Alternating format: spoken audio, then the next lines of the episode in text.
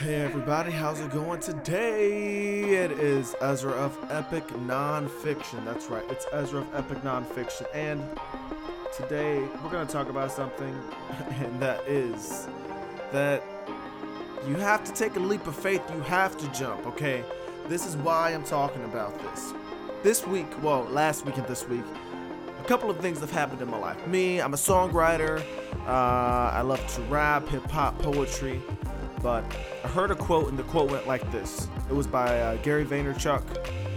He said, "The reason artists aren't releasing their work because they're scared of taking the heat."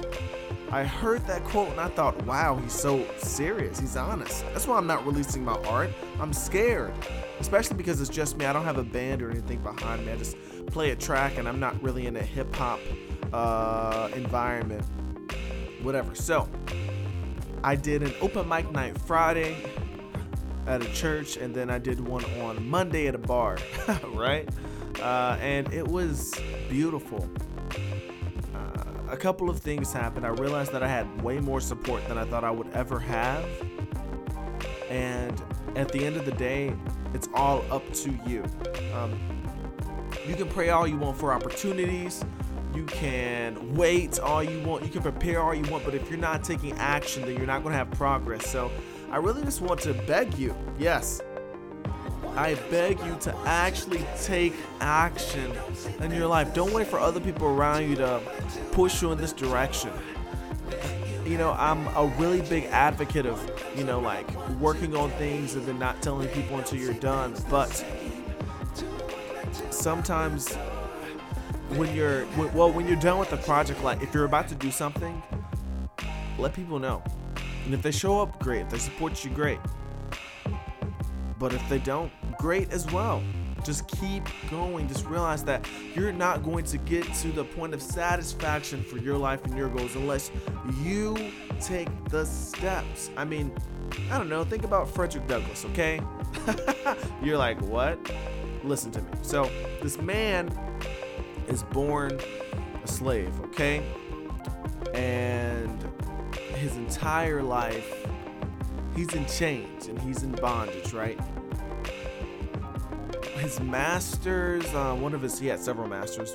Like his master's daughter begins to teach him how to read. The master finds out. Master's like, don't teach him how to read because when he learns how to read, then basically we can't really keep cage him anymore. We can't keep him because he's educated. Once he's educated, he's going to realize that what we're doing is wrong. So, anyway, this is crazy, right? Um, he's going to realize that. So, Frederick takes the little that he knows. He begins to see things around and realize that, okay, things you're talking about in your church are completely contradictory to the way you treat your slaves. I think you're misinterpreting scripture. He's realizing all this stuff as a slave, by the way, right? He tries to get other slaves to, you know, pursue freedom with him. And one of the slaves tells the master because he's scared. Because he's scared. That's so hilarious. I'm like, wait, you're you're scared of being free? Because because being a slave is comforting, right? It's so comforting. Um, so Frederick Douglass constantly goes from place to place and he keeps thinking that he's meeting people who have a similar mindset, who are trying to go to the same place. But at the end of the day, so many people are comfortable and they're safe. But Frederick Douglass, reading the things that he's read, you know, and he kept educating himself on the side, like reading anything that he could. Uh, he just saw that, like, okay, like, people really aren't in the same boat as me right now. That doesn't mean they're lesser. They're just not on the same boat at the moment. It's going to take me taking these steps individually by myself in order to get to that end goal, right? So he begins walking and walking and walking and walking, and as, as he's going through this life, um, walking through life, that's what I'm saying, he finally realizes that, yeah, I have to take the first step. He takes the first step. He gets uh, he gets switched over to a different master uh, because all the masters basically kept switching Frederick Douglass around because he was too smart. They're like, okay, like listen, we don't need this really smart inward around here with us because it's not good for my other slaves. They sent him to a slave a breaker to try to break him. Frederick Douglass grabs the whip and ends up fighting his slave master or like this new overseer for two hours straight. After that, he was never whipped again. New master gets a job at a shipyard. When he's at the shipyard, he gives his master half the money and he keeps a little bit. At the shipyard, he works so hard he ends up getting a raise and he's earning the same amount of money as the other white men he's working with. When he's on his way home, he sneaks off to the side and studies and reads in alleys, okay? He studies and reads. He's teaching himself how to read. He's also trying to teach other people how to read. He then develops a plan to escape to the north after saving enough money. He saves enough money and escapes to the north, and he makes it.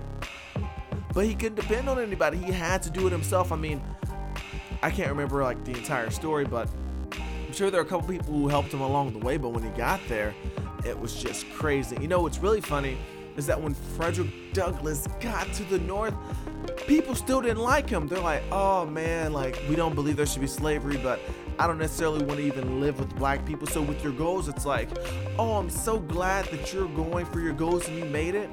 But I don't necessarily even want you to, you know, talk to me because I still think we're separate. I still think we're, you know, on two different paths and I don't really want to deal with you. So we still have to deal with that. So what I'm saying is there is a chance. Actually, no. You are going to have to run towards your goals. You're going to have to put for, put forth the first foot.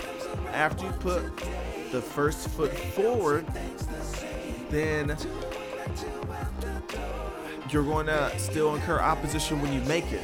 And when you make it, you have to make the decision to say, okay, no matter what happens, now that I've made it to the position, the career that I want, the relationship that I want, you have to fight for that that is when he wrote his own autobiography to show the people listen, this is what I've been through, this is where I'm at now, so whatever you say, you're not going to stop me.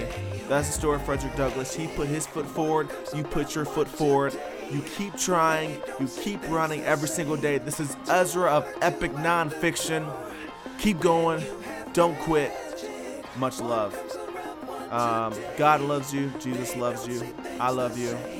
You don't have to be perfect but uh, we're gonna help you get to a better place.